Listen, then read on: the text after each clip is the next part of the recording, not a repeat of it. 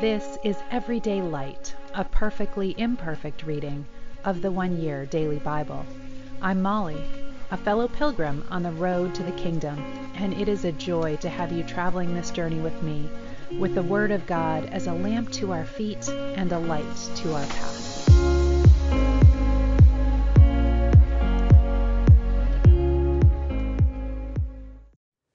Welcome. This is the One Year Bible for reading for November 30th, and I'm excited to start out this morning in the book of Daniel in chapter 7, right at the start of chapter 7.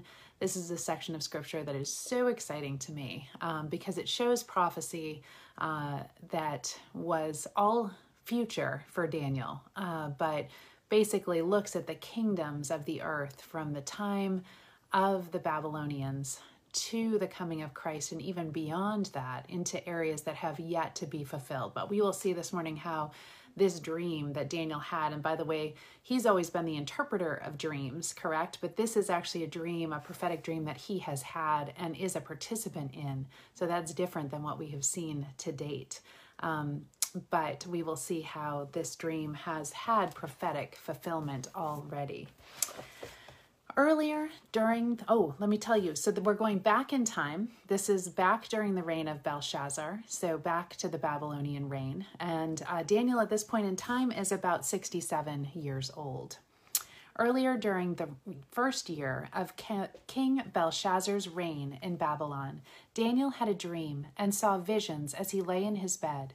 He wrote the dream down, and this is what he saw. In my vision that night, I, Daniel, saw a great storm churning the surface of a great sea, with strong winds blowing from every direction. Then four huge beasts came up out of the water, each different from the others. The first beast was like a lion with eagle's wings. As I watched, its wings were pulled off, and it was left standing with its two hind feet on the ground, like a human being. And a human mind was given to it. Then I saw a second beast, and it looked like a bear. It was rearing up on one side, and it had three ribs in its mouth between its teeth. And I heard a voice saying to it, Get up, devour many people. Then the third of these strange beasts appeared, and it looked like a leopard. It had four wings like birds' wings on its back, and it had four heads. Great authority was given to this beast. Then in my vision that night, I saw a fourth beast, terrifying, dreadful, and very strong. It devoured and crushed its victims with huge iron teeth and trampled what was left beneath its feet. It was different from any of the other beasts, and it had ten horns. As I was looking at the horns, suddenly another small horn appeared among them. Three of the first horns were wrenched out, roots and all, to make room for it. This little horn had eyes like human eyes, and a mouth that was boasting arrogantly. I watched as thrones were put in place, and the Ancient One sat down to judge. His clothing was as white as snow, and his hair like the whitest wool. He sat on a fiery throne with wheels of blazing fire, and a river of fire flowed from his presence. Millions of angels ministered to him, and a hundred million stood to attend him. Then the court began its session, and the books were opened. I continued to watch because I could hear the little horn's boastful speech. I kept watching until the fourth beast was killed and its body was destroyed by fire. As for the other three beasts, their authority was taken from them, but they were allowed to live for a while longer. As my vision continued that night, I saw someone who looked like a man coming with the clouds of heaven. He approached the Ancient One and was led into his presence. He was given authority, honor, and royal power over all the nations of the world, so that people of every race and nation and language would obey him. His rule is eternal, it will never end. His kingdom will never be destroyed. I, Daniel, was troubled by all I had seen, and my visions terrified me. So I approached one of those standing beside the throne and asked him what it all meant. He explained it to me like this these four huge beasts represent four kingdoms that will arise from the earth. But in the end, the holy people of the Most High will be given the kingdom, and they will rule forever and ever. Now, there are great parallels here between the statue that Nebuchadnezzar dreamt of and these four beasts, so I'll try to interject what these are. Then I wanted to know the true meaning of the fourth beast. Actually, I'll, I'll interject them right here. So, that first beast, the lion with eagle's wings, was uh, thought to be the country there, the kingdom of Babylon.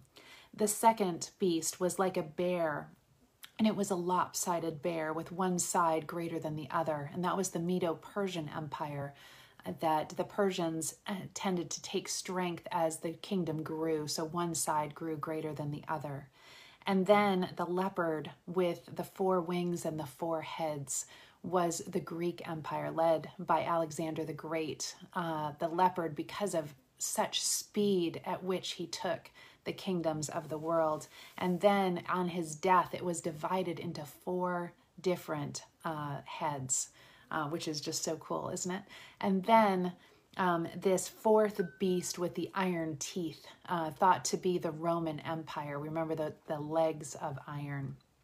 So Daniel asks about the true meaning of the fourth beast, the one so different from the others and so terrifying. It devoured and crushed its victims with iron teeth and bronze claws, and it trampled what was left beneath its feet. I also asked about the ten horns on the fourth beast's head, and the little horn that came up afterward and destroyed three of the other horns. This was the horn that seemed greater than the others, and had human eyes and a mouth that was boasting arrogantly.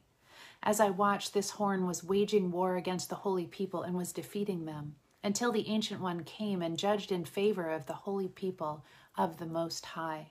Then the time arrived for the holy people to take over the kingdom. Then he said to me, This fourth beast is the fourth world power that will rule the earth. It will be different from all the others. It will devour the whole world, trampling everything in its path. Its ten horns are ten kings that will rule that empire. Then another king will rise, different from the other ten, who will subdue three of them. He will defy the Most High and wear down the holy people of the Most High. He will try to change their sacred festivals, and laws, and they will be placed under his control for a time, times, and half a time. But then the court will pass judgment, and all his power will be taken away and completely destroyed. Then the sovereignty, power, and greatness of all the kingdoms under heaven will be given to the holy people of the Most High. They will rule forever, and all rulers will serve and obey them. That was the end of the vision. I, Daniel, was terrified by my thoughts, and my face was pale with fear, but I kept these things to myself. Now, depending on your view of eschatology and your understanding of where we are in the kingdom of God at this moment, uh, will uh, affect your interpretation of that final beast. Um, but most uh, pre premillennialists believe that this is the final kingdom to come, and many look toward the European Union as the vestige of the Roman Empire, waiting for 10 countries to rise up, and then the Antichrist to subdue three of them. And that, according to my understanding, is where we are at the moment. So we're waiting for that future fulfillment. We are going to begin today, First John, and so I'll give you a little background on that. So, this was written by John, one of t- Jesus's 12 original disciples. He was probably the disciple whom Jesus loved and had a very special relationship with Jesus. This letter was written between AD 85 and 90 from Ephesus before John's exile to the island of Patmos, which we will read about soon in Revelation. Jerusalem had been destroyed in AD 70, and Christians were scattered throughout the empire. By the time John wrote this letter, Christianity had been around for more than a generation. It had faced and survived severe persecution. The main problem confronting the church at this time was declining commitment. Many believers were conforming to the world's standards, failing to stand up for Christ, and compromising their faith. False teachers were plentiful and they were accelerating the church's downward slide away from the Christian faith. John wrote this letter to put believers back on track, to show the difference between light and darkness.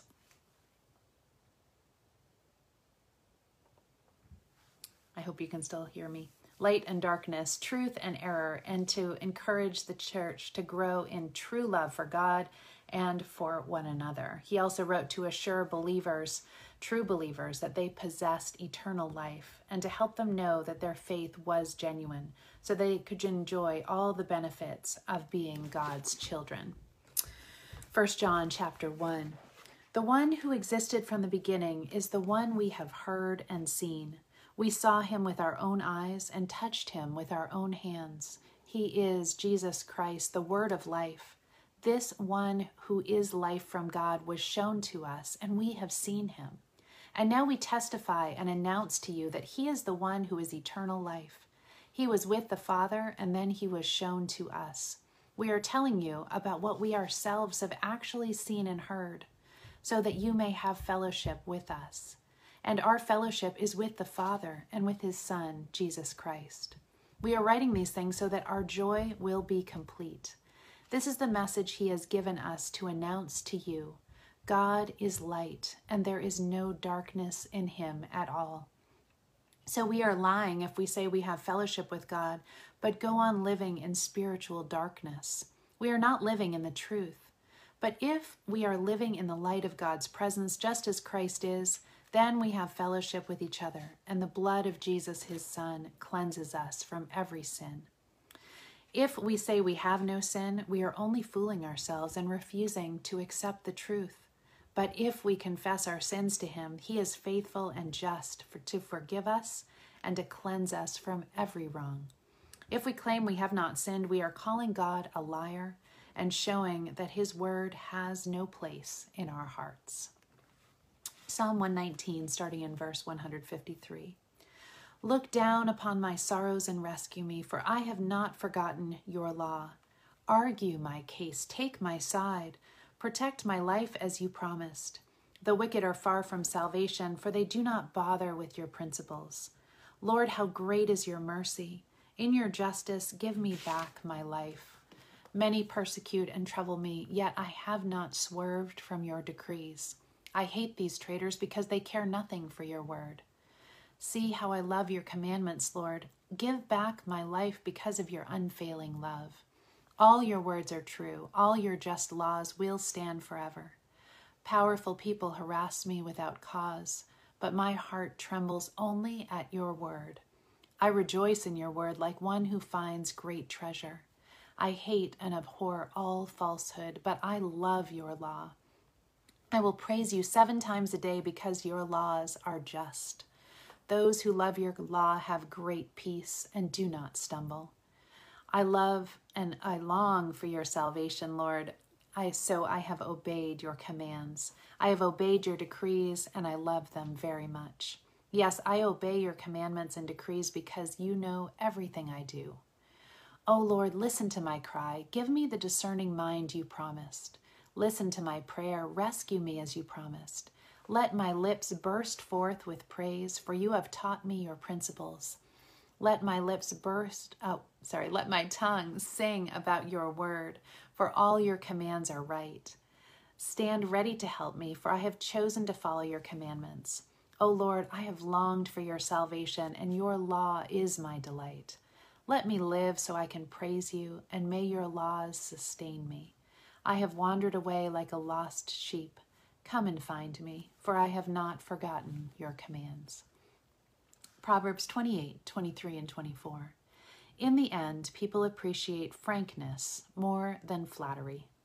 Robbing your parents and then saying, What's wrong with that? is as serious as committing murder. And to end, we have one last selection from Selwyn Hughes for a while anyway, and it is called The Danger of Denial from John chapter 8 verse 32, then you will know the truth and the truth will set you free. It may be difficult for some of you to admit that perhaps your heart and your head are not spiritually coordinated. Many Christians are content to live above the waterline and insist that it is quite unnecessary to wrestle and struggle with the things that go on deep inside us. Their motto is just trust, persevere, and obey. This is fine as far as it goes, but in my opinion, it does not go far enough. The effect of this teaching is to blunt the painful reality of what the Bible says about the condition of the human heart. The heart is deceitful above all things and desperately wicked. Who can know it? I, the Lord, search the heart. That's Jeremiah 17 9 and 10. It is possible for even mature Christians to be self deceived. And this is why we must live in constant dependence on God and invite Him from time to time, as the psalmist did, to search me and know my heart. Psalm 139 23. There is a word to describe the attitude of those who ignore what may be going on deep inside them and concentrate only on what they can see above the waterline, and that word is denial.